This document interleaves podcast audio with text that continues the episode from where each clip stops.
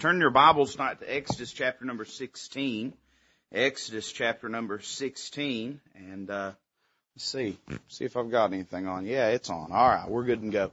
Exodus chapter 16. I appreciate the Lord meeting with us this morning. Let me just praise Him. I want to thank the Lord for meeting with us. What a blessing that that was, man. I, I, I certainly don't deserve for the Lord to meet with me. But I'm glad there is a meeting place, aren't you? Exodus chapter 16, and I want to preach to you for a few moments tonight on one of the things that we mentioned this morning, but I want to give you a little bit different perspective on it tonight. Exodus chapter 16, and let's begin reading together verse number 11. Exodus chapter number 16. We'll begin reading at verse number 11. The Bible says, And the Lord spake unto Moses, saying, I have heard the murmurings of the children of Israel. Speak unto them, saying, At even Ye shall eat flesh, and in the morning ye shall be filled with bread. And ye shall know that I am the Lord your God. And it came to pass that at even the quails came up and covered the camp. And in the morning the dew lay round about the host.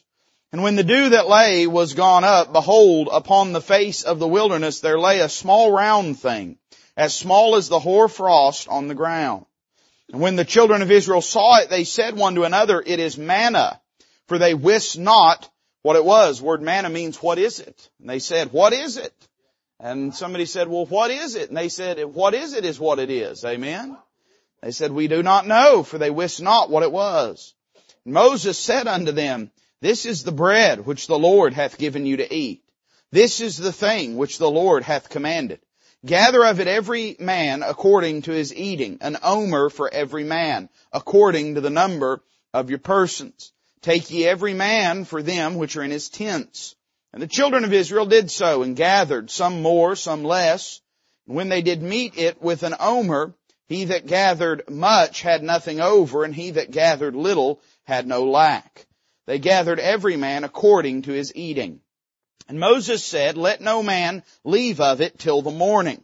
Notwithstanding they hearkened not unto Moses, but some of them left of it until the morning, and it bred worms and stank. Moses was wroth with them. And they gathered it every morning, every man according to his eating. When the sun waxed hot, it melted. And it came to pass that on the sixth day, they gathered twice as much bread, two omers for one man. And all the rulers of the congregation came and told Moses. He said unto them, This is that which the Lord hath said. Tomorrow is the rest of the holy Sabbath unto the Lord. Bake that which ye will bake today, and that ye will seethe, and that which remaineth over lay up for you to be kept until the morning. And they laid it up till the morning, as Moses bade, and it did not stink, neither was there any worm therein. And Moses said, Eat that today, for today is a Sabbath unto the Lord. Today ye shall not find it in the field. Six days ye shall gather it, but on the seventh day, which is the Sabbath, in it there shall be none. And it came to pass that there went out some of the people on the seventh day for to gather, and they found none. And the Lord said unto Moses, How long refuse ye to keep my commandments and my laws? See, for that the Lord hath given you the Sabbath, therefore he giveth you on the sixth day the bread of two days. Abide ye every man in his place, let no man go out of his place on the seventh day. So the people rested on the seventh day. And the house of Israel called the name thereof manna. And it was like coriander seed white. The taste of it was like wafers made with honey. Moses said, This is the thing which the Lord commandeth. Fill an omer of it to be kept for your generations, that they may see the bread wherewith I have fed you in the wilderness when I brought you forth from the land of Egypt. And Moses said unto Aaron, Take a pot and put an omer full of manna therein, and lay it up before the Lord to be kept for your generations. As the Lord commanded Moses, so Aaron laid it up before the testimony to be kept. And the children of Israel did eat manna forty years until they came to a land inhabited. They did eat manna until they came unto the borders of the land of Canaan. Thank you for your patience. Let's pray. Lord, we love you. Thank you for letting us be here tonight, Lord. I'm thankful for a good day, a day wherein you've met with us. Lord, this is a banner day. It's a day where you spoke to our hearts, where you met with us, where you stirred us, Lord, where heaven reached down and touched earth. And Lord, where you reached down and touched our souls and we're so thankful for what you did. But Lord, we also are looking forward, expectant of what you'll do tonight. So I pray that you'd take the administration of this service. May everything that's said and done please Christ. May He be glorified in all that we say and in all that we do. Lord, when we leave here this evening, by your will, I pray we'd be able to say that we've left in perfect obedience, having seen you do a work in us that's for your glory and for our good. Lord, I love you. I thank you for loving us. I ask all these things in Christ's name. Amen. This morning we spent a few moments looking at the Ark of the Covenant or the Ark of the Testimony in the Old Testament. And we spent some time looking at the dimensions of it and the construction, the communion of it. And then we ended our message this morning talking about the contents of the Ark. There, of course, were three things that were contained in the Ark of the Covenant. And in many ways, they picture for us the criteria or basis or foundations of God's meeting with mankind. We talked about the tables of the law and how they represent for us the perfect life of the Lord Jesus. Man, I'm glad we've got a perfect Savior. Uh, we don't just have a pretty good Savior. We've got a perfect Savior. And then we talked about the rod that budded, Aaron's rod that budded, and how that represented for us not just his perfect life, but his risen life. That he died for our sins, that he rose again the third day. You couldn't be saved by a dead Savior. A dead Savior could not save you. And I think sometimes we do not lay the appropriate emphasis on the truth of the resurrection. We just view it as sort of a touchdown dance that the Lord did over the devil. But can I tell you something? Had it not been for a risen Savior, uh, there'd be no hope. There'd be no help. There'd be no salvation. If Christ be not risen, then your faith is in vain. Ye are yet in your sins. But we also talked about the pot of manna that was kept in the ark. How that that in many ways represented for us the given life of the Lord Jesus. In other words, the fact that He took that perfect life and laid it down on the cross of Calvary. But something you'll learn as you study the Bible is that oftentimes, particularly in very important events and, and, objects in Scripture, there'll be multiple applications of a given type. You say, well preacher, why would that be? Well, because the type is merely a vehicle that serves the interest of the doctrines that it's communicating. You see, the Bible is not meant to be a puzzle book that we spend all of our time trying to unravel and unriddle. In fact, in the New Testament, Christ uh, and, and, and gives us the truth of New Testament light in the New Testament, we are given the light that we are to walk in, and light is shed upon Old Testament Scripture uh, without any reserve throughout the New Testament. And the Old Testament types that are given, we'll find that there are times that, depending on the context, they might represent different things. Or we might say it this way, that in them we can see a type of several different things. You say, well preacher, give me an example of that. Well, I will give you an example of that. When I read the story of Isaac in the Old Testament being taken up Mount Moriah and laid down upon the altar, how can we not read that and see in Isaac a type of the Lord Jesus Christ? He is the obedient son, faithful to the Father that pleases Him that carries the wood of his own sacrifice up the hill and willingly lays down upon the altar that he might be offered. Man, if that ain't Jesus, I, I, I, I've not read my Bible right. Amen. And yet we find there's a point in that story that Isaac quits being Jesus and starts being me and you. You say, preacher, at what point? At the point that the angel reached out and grabbed Abraham's hand and he was spared. And then all of a sudden there's a new type in this passage because Abraham looks afar off and he sees a ram caught in the thicket by his horns. And now that ram is a picture of the Lord Jesus.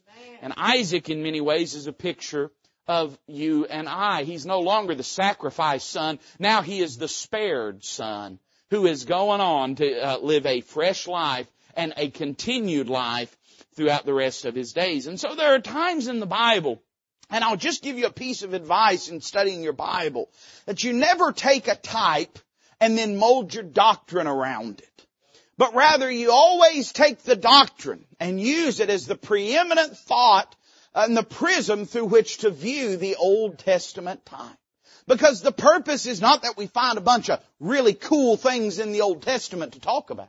But the purpose is that we learn the doctrine of New Testament truth as it applies to us and that we see within all of this beautiful woven uh, tapestry of a narrative that God's providential hand has been uh, operating and working according to a perfect plan the entire time.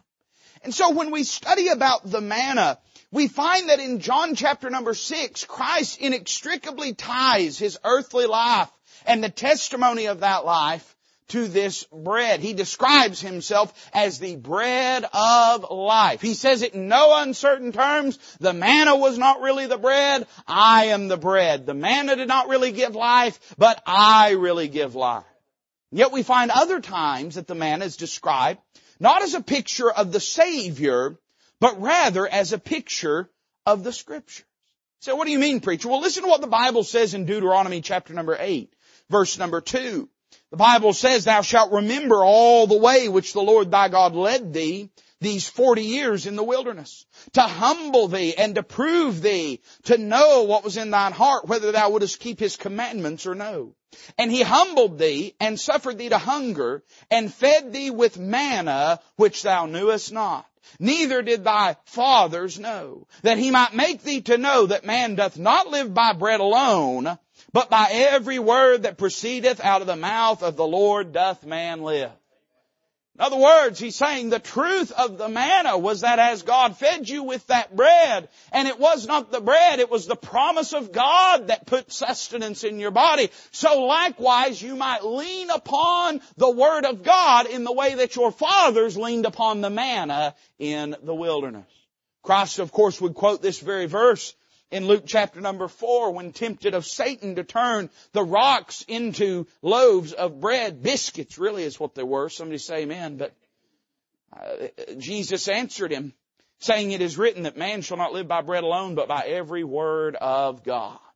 You see, when the Lord gave the model prayer and He prayed, give us this day our daily bread, that would have resonated in the Jewish mind. They would have thought about the manna and recognized in it the promise of God and the provision of God. And so manna can of course be a picture of the Savior. But just as the manna pictures Christ in His perfection, so it also pictures the scriptures in their power and promise and provision. And I want us to take a few moments tonight and think about this, the message of the manna. What does the manna teach us about the Word of God and about our relationship to it? I'm not sure there's much more important a topic a Christian can examine than their relationship with the Bible. If your relationship with the Word of God is not what it ought to be, if it's incorrect, if it's neglected and disregarded, then everything else in your life will fall to pieces.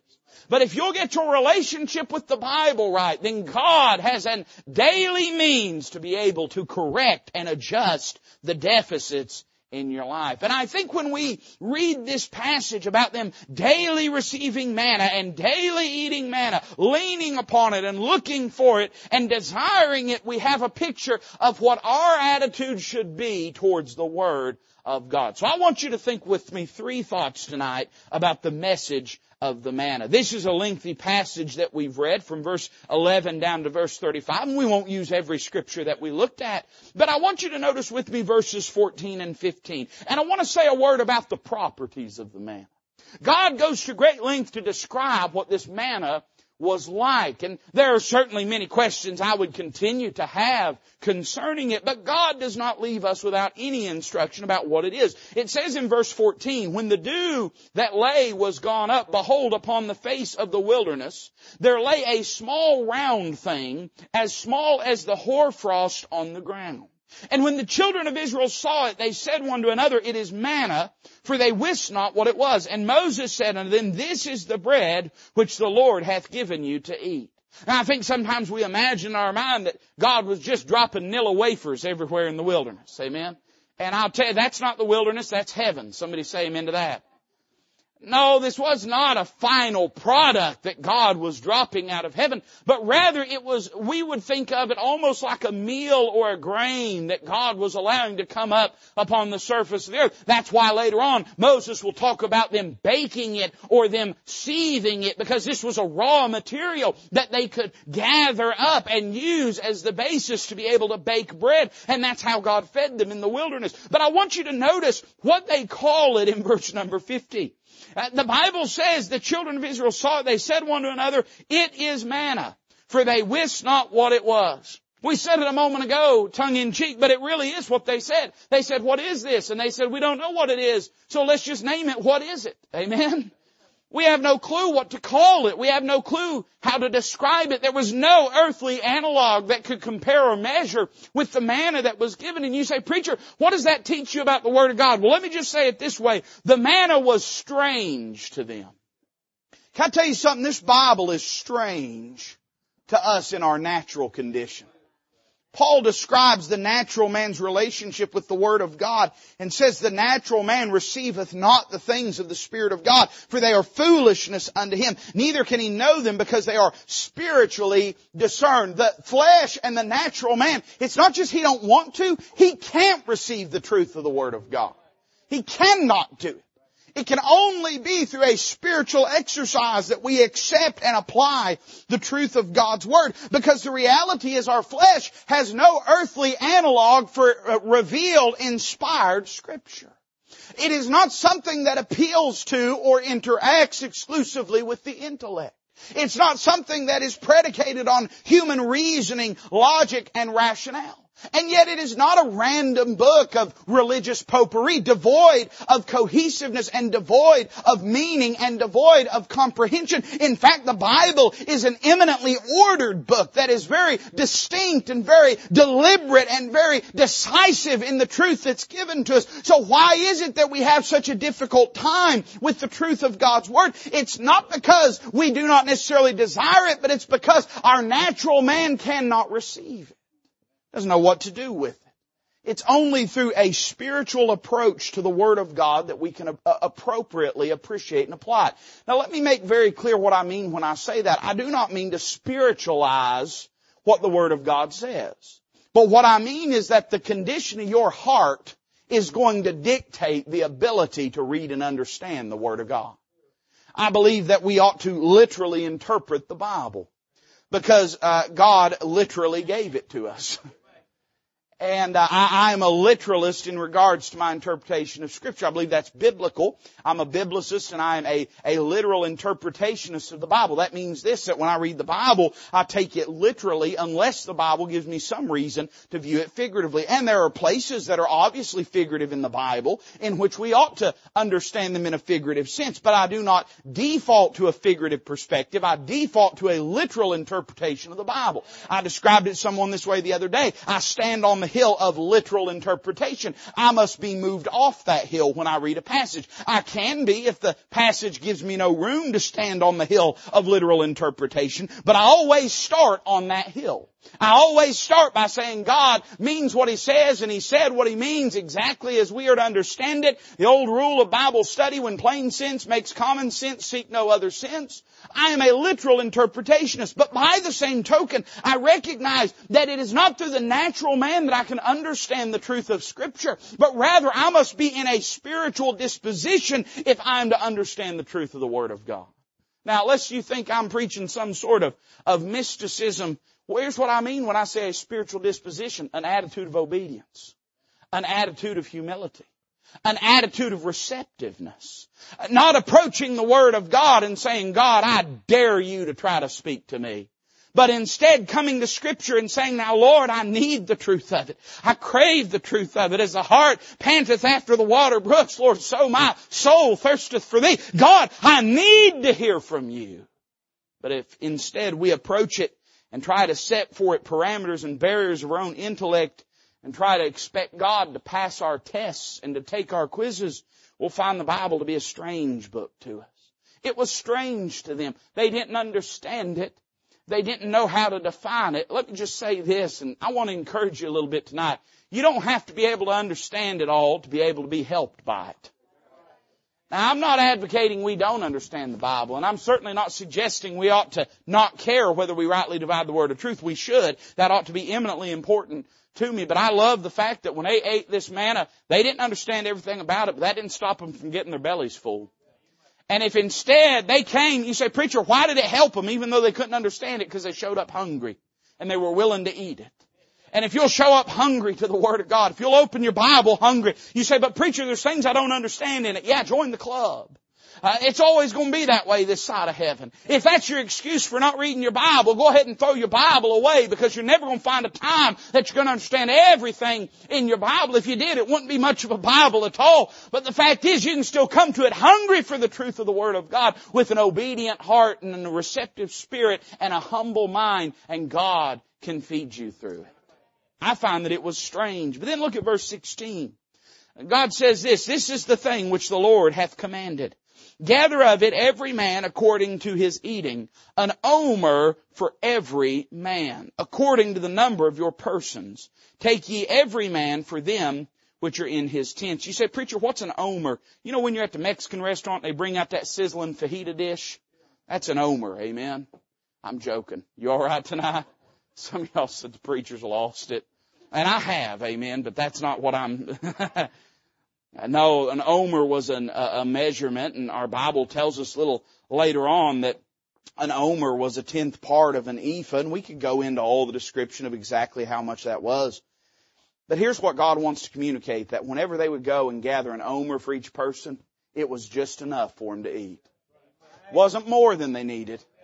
And it sure wasn't less than they needed.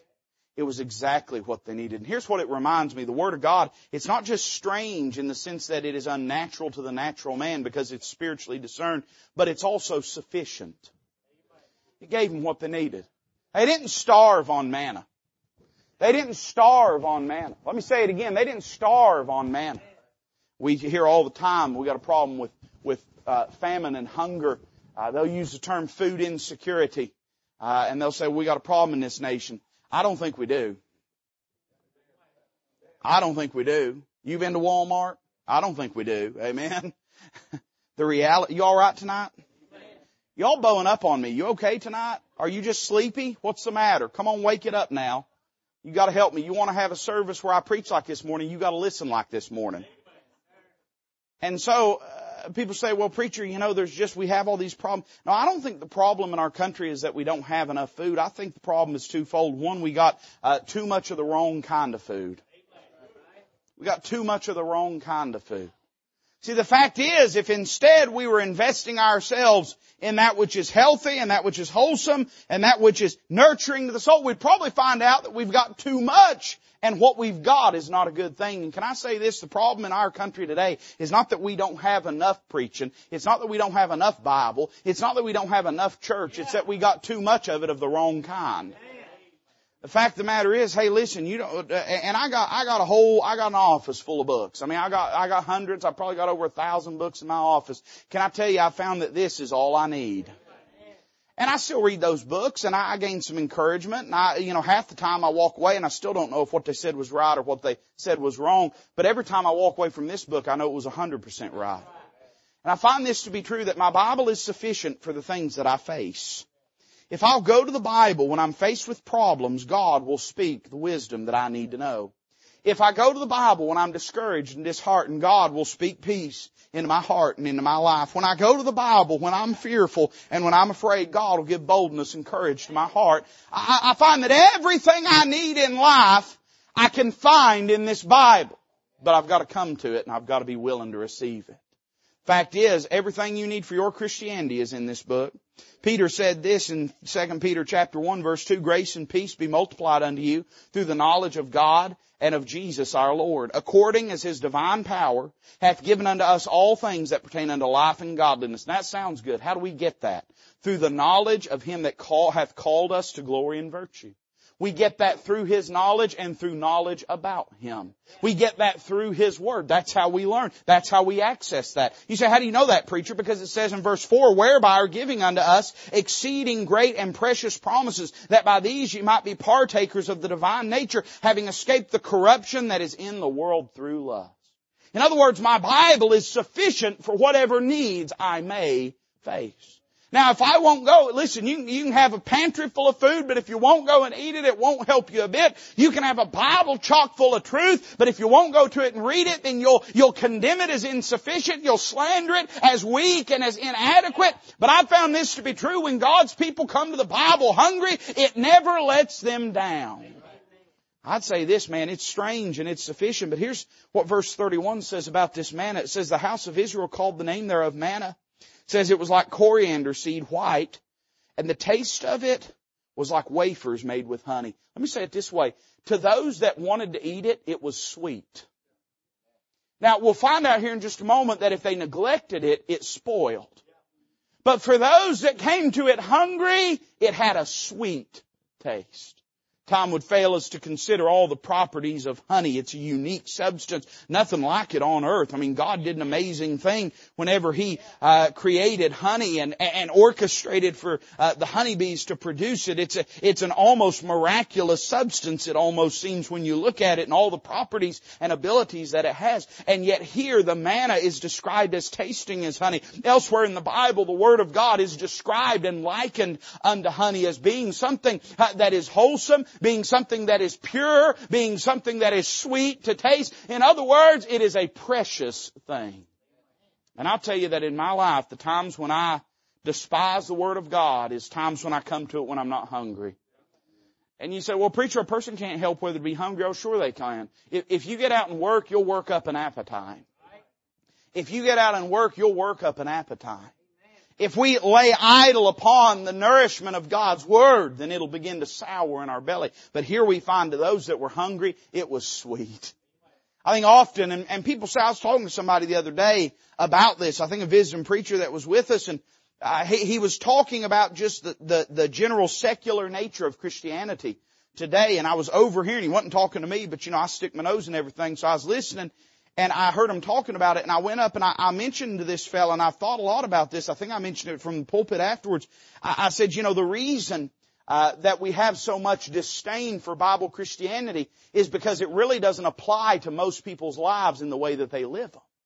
You say, what do you mean, preacher? Well, you'll hear people say, well, the Bible's just not relevant to me.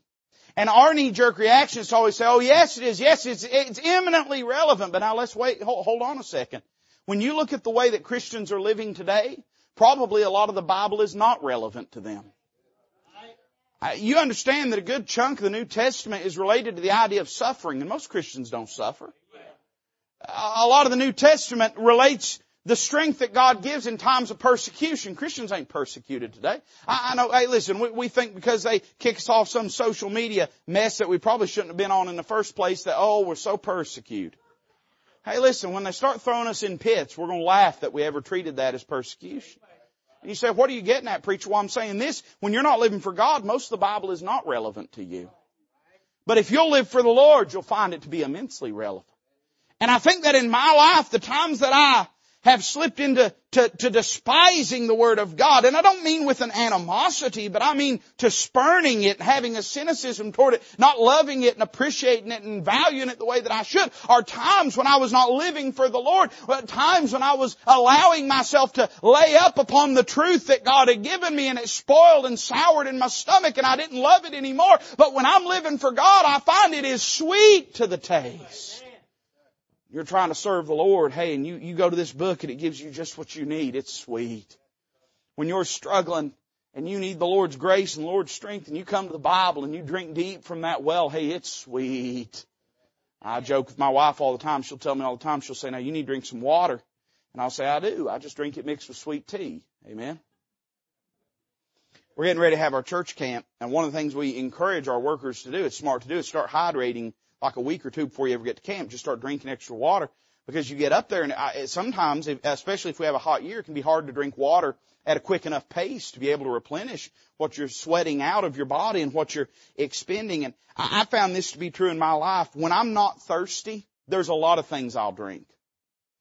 But when I'm thirsty, only good, clean, cold well water will do.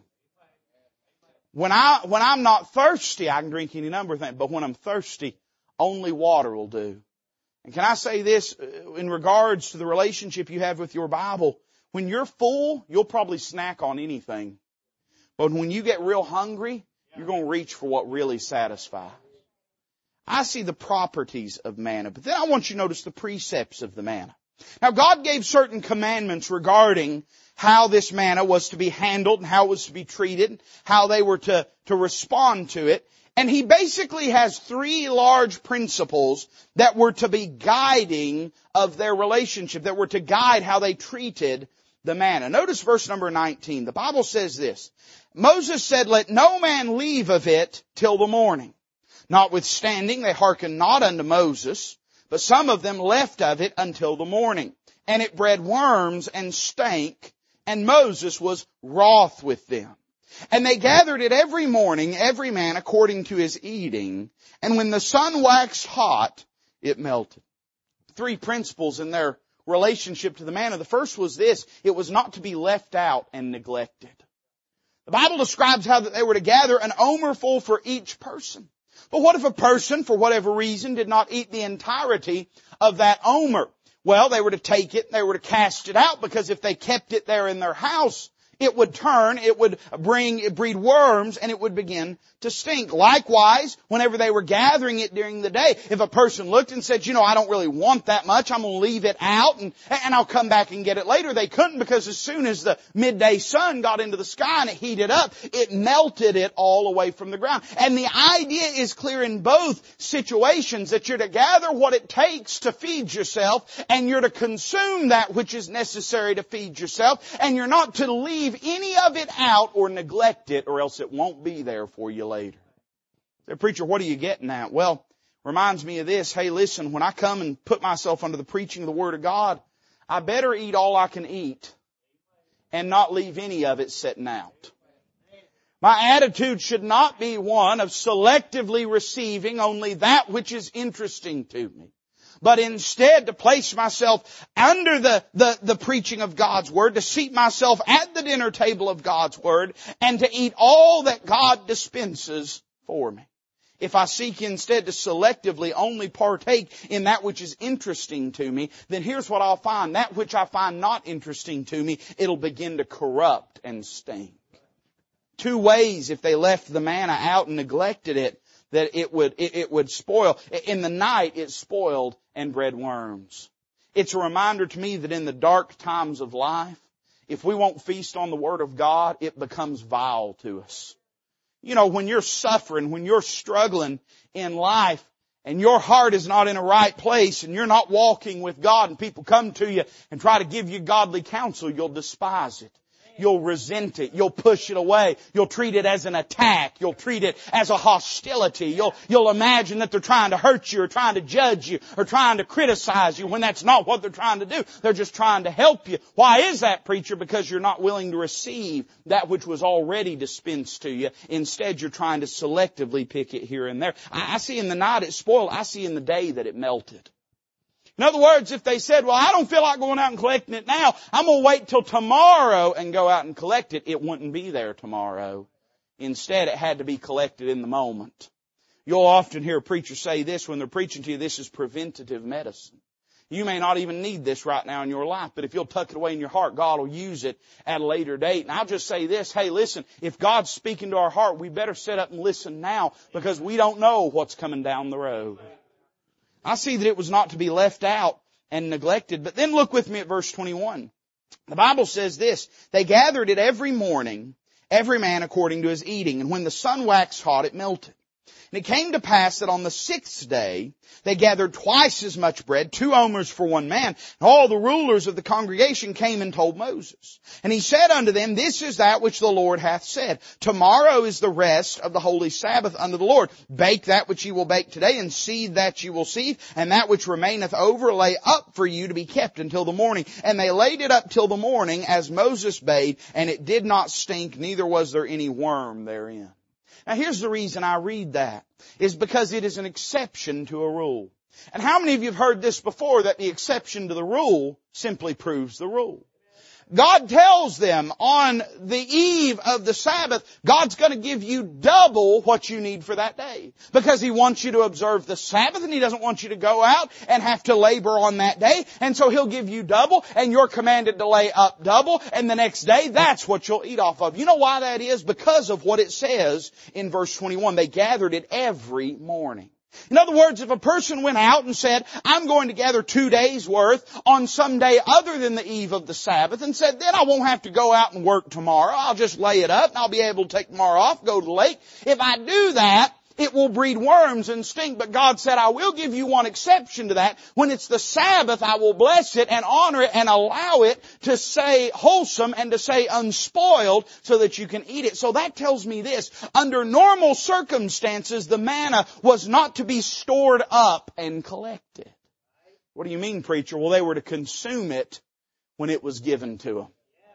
You know, one of the things that is a problem in good churches, it's a problem in good churches. It's a problem in churches, and I, don't know if it's a problem in our church, but it's a problem in churches like our church. That is cultivating a speculative relationship to the Word of God. I remember hearing years ago, reading years ago, Leonard Ravenhill make this statement that you can have doctrine as straight as a gun barrel and just as hollow. And if we're not careful, we will allow the preaching of the Word of God to devolve into merely a spectator sport in which we are sitting and assessing the, the, the ability and the, and the gifts and the, the intellect of the person that is preaching instead of viewing it as a heavenly exercise wherein God gives power and, and, and gives unction to a man as he stands to preach the Word of God. Not so that he can get up and snort and stomp, not so that he can get up and whoop and holler, not so that he can get up and run an aisle or walk the back pews, but so that he, under the, the unction of the Holy Ghost, can speak directly into your life, though he has no knowledge of what you may be going through. And it'll simply become this speculative exercise. We see it all the time, and I feel like it's oftentimes the first step on the road of apostasy because uh, people will begin to, to view the preached word of God and, and they'll begin to judge it under criteria that's not biblical. Can I tell you something? If a sermon's a good sermon, it's not because I said something you've never heard before. It's not what makes it a good sermon. If it's a good sermon, it's not because people shouted and worshiped. I, am for shouting and worshiping, but that's not what, what, what the function and purpose of what we're doing here when we preach the Word of God is.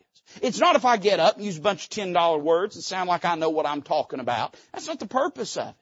Rather, the purpose of, a, of the preaching and the exercise of the preaching of the Word of God is that I might be a conduit through which God can speak to your life about something directly that you're going through. And if instead we just view it as this speculative exercise, this, this intellectual stimulation and not as a, as a heavenly work that God's doing in our heart and in our life, we've missed the whole point of preaching. And I tell you, there's a lot of churches that fall into that trap. And some of them, what they preach is not wrong, but the reason they preach it is wrong. It's not that they're saying something incorrect, but it's that the purpose is that it might be a, a, a, a display, that it might be an, a, an example or expression of the intellect of the pastor or of the talents of the musicians or even of the friendliness of the people. And that's not what any of this is all about.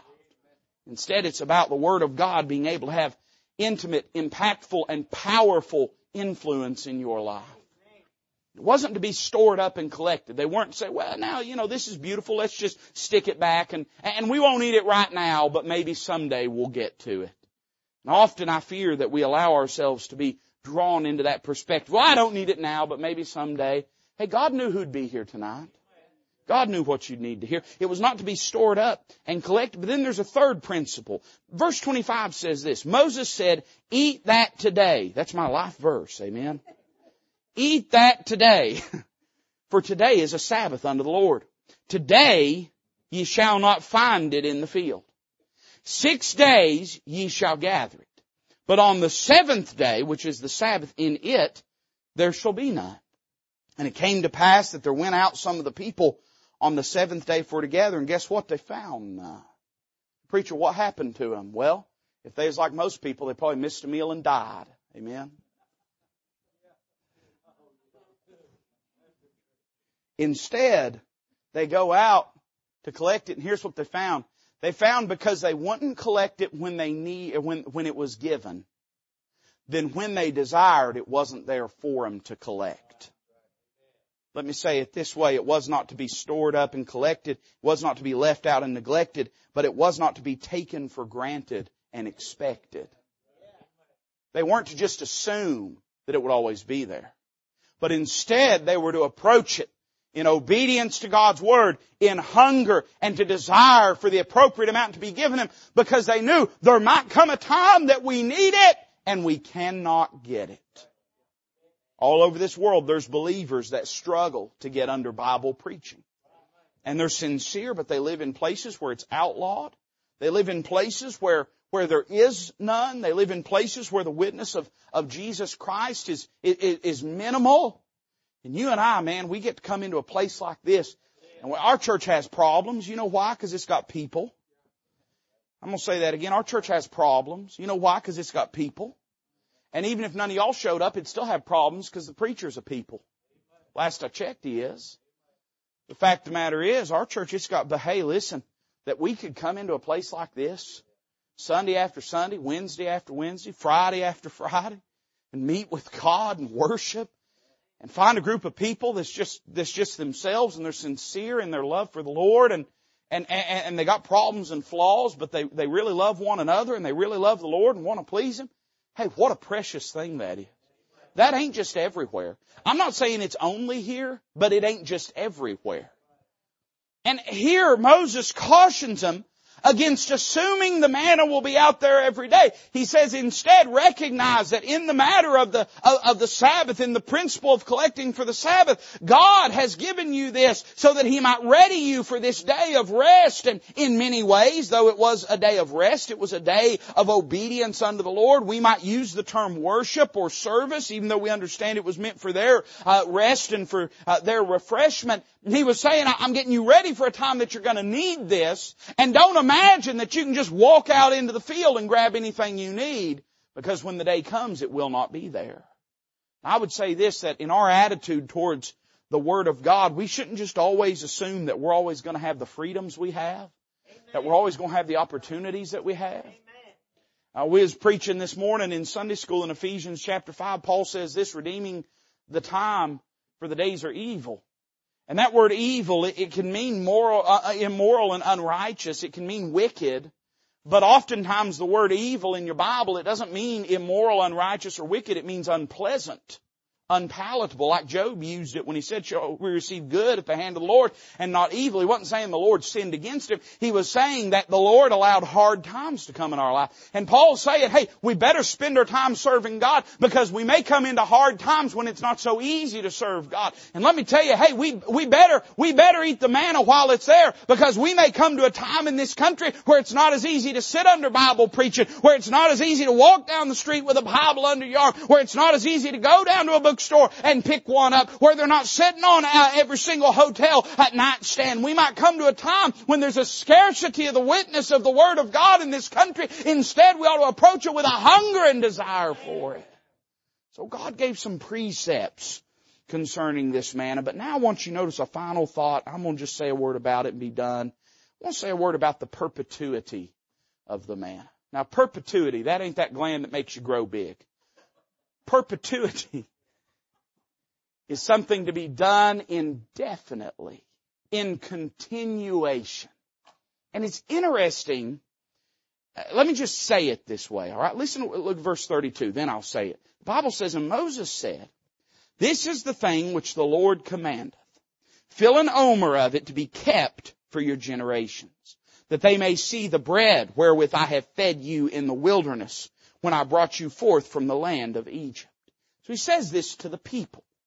Then he says to Aaron, verse 33, Moses said unto Aaron, Take a pot and put an omer full of manna therein and lay it up before the Lord to be kept for your generations. As the Lord commanded Moses, so Aaron laid it up before the testimony to be kept. The children of Israel did eat manna forty years until they came to a land inhabited. They did eat manna until they came unto the borders of the land of Canaan. So think about this for a moment. There's two places where the manna will spoil. It'll spoil in the pantry and it'll spoil on the ground. If they try to store it up and not eat it, or if they neglect it and leave it out on the ground, then it'll spoil. It'll either stink or it will melt away. And it's a reminder that if we try to cultivate a speculative relationship with the Word of God, where instead of feasting on it, we just want to store it up, like the purpose of it is the learning of catechisms in parochial school, we'll grow to despise it, and we'll grow to, to neglect it, and we'll grow to, to have a disdain for it. Or if we say instead, well, I don't need that right now, maybe it'll be there later when I need it, we'll find that's not the case, uh, but rather that the, the pressure of this world, the heat of this world will melt it away and it'll dissipate. You can't leave it in the pantry and you can't leave it on the ground. But there's two places that it wouldn't spoil. It wouldn't spoil number one in your belly. If you'd eat it when it was offered to you, it wouldn't spoil there. And I'll tell you the people that love the Bible is the people that love the Bible. You listen to me? You want to know who loves the Bible? The people that love the Bible. In other words, people that read the Bible love the Bible. People that love the Bible read the Bible. And you'll find that if you neglect the Bible, you'll grow to despise it. But if instead you'll faithfully, diligently stay in this book, that God will, will continue to feed you and make it more rich and more sweet for you day by day. It wouldn't spoil in the, in the belly, but then there's another place that it wouldn't spoil. It wouldn't spoil on the shelf. And here's what I mean by that. There were two instructions that were given. I never saw this before I read this uh, in preparation for this. Uh, Moses looks at Aaron and he says, I want you to take a pot of this and I want you to put it in the ark of the covenant. And there it will not spoil. So preacher, what does that teach us? It teaches us this, that in the eyes of God, the word of God is settled. Forever, O Lord, thy word is settled in heaven. It's settled. Heaven and earth will pass away, but my word shall not pass away. But then he also commanded the children of Israel to take one pot, one omer of manna, and to lay it up and to store it, not that they would eat that, but that it would be a perpetual testimony to the generations to come for what God did for them. In other words, this was not them setting it back saying, well, if we get hungry, we can eat it later. But it was them setting it back saying, I always want to be able to show my children how God provided for us.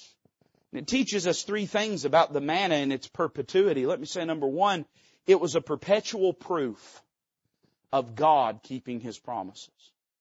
It was meant that they might be able, when a little child looked up on the mantle and saw that pot sitting there, and said, Mama, what is that? Daddy, what is that? That they could take that down and open the lid of it and show them the manna inside. By the way, you say, well, preacher, I'm not sure that I read it like that. We know it's interesting. Moses says that you might see it. He says this is a proof for your generation. You know that pot of manna in the Ark of the Covenant no man would have ever seen? Nobody would have ever seen that.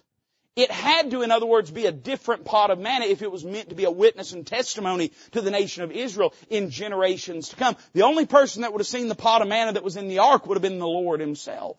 Even the Kohathites, when they moved the ark, they didn't see the materials of the ark. Aaron would go in and cover all of those things. And we have no reason to believe they even took those things out of the ark when it was transported. It's likely that when that pot of manna was taken and put it in the ark, that it was never again seen by human eye.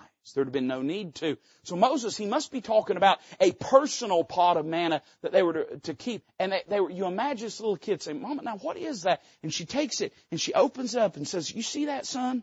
That is what God provided for us with all those years in the wilderness.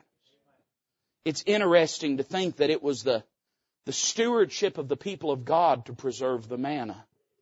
Let me just say a lot of, a lot of this, uh, new Bible corruptions and perversions really began to take foothold in our country when we outsourced the preservation of God's Word to godless publishing houses. Instead of the local church being the custodians of the Word of God. Jay Zondervan don't care nothing about the inspiration of Scripture. Nelson don't care nothing about the inspiration of the Scripture. Half them places, they, they publish pornography and satanic material, all those other things. You see, it's always been the, the, the custodianship of God's people to preserve his Word. God promised He would preserve His Word, and He has preserved His Word. And it's interesting to note that God's heart and desire was that His people never be left without proof of His preservation. He said, I want you to keep this pot of manna up there. That way you can teach generation after generation. I began to think about this today, and I don't even know how much more of this I'll get preached before Lord stops me, but I began to think about this today. Now, if that's true, I believe it to be true, that the commandment that Moses gives initially is to the people. Because he's saying you'll see this. It'll be a witness to your generations. And they wouldn't have seen what was in the ark, so he must be talking about a different pot of, of, of manna. But then I began to think about the fact that nowhere else in scripture is it described anybody's interaction with or attitude towards their pot of manna. And it sort of gives you the impression that God commanded this, but one of two things happened. Either the people never did this, or if they did it, it was very short-lived. I began to think today about that moment in which someone took a pot of that manna and said, what's this old thing? And threw it out. I began to wonder how a person could ever get to that point, and then God pressed on my heart exactly how. You see, to the people that filled that pot, it was a precious substance, proof of the promise of God. And probably they would have took that pot of manna and set it on their mantelpiece. And probably every time they walked by it, they would have looked at the children and said, now kids, you remember what this is? You know what this is? You know how important this is? But then probably another generation would have come along. They would have said, yeah, that's the pot of manna. As a matter of fact, now that you mention that, that is. That's, God used that to feed my parents or my grandparents when they were in the wilderness till we got to the land of Canaan. Some point within that generational cycle, there would have been some parent that never took the time to explain what was in that pot. And probably the next generation would have hung on to it. They would have treated it as an heirloom. They would have said, I don't really know what it is, but it was important to mama, so, you know, we hang on to it. Then a generation after that would have treated it not as an heirloom, but as an antique. They would have said, I don't really know what the significance of it was, but it's pretty old. I guess we ought to hung on to it. And then finally, the next generation would have seen it as junk. Just pitched it out. Why are we going to keep this old thing? I don't even know what it is. Why are we even going to keep this thing? I don't even know what it is. And my mama didn't know what it was, and her mama didn't know what it was, and nobody knows what it is. Why are we even keeping this old piece of junk, this old pot filled of, full of whatever, this old meal or grain? It's probably spoiled anyway. And they've just pitched it out. What an indictment that is, your life and mine. If I want my children to value the Word of God, I've got to teach them the Word of God.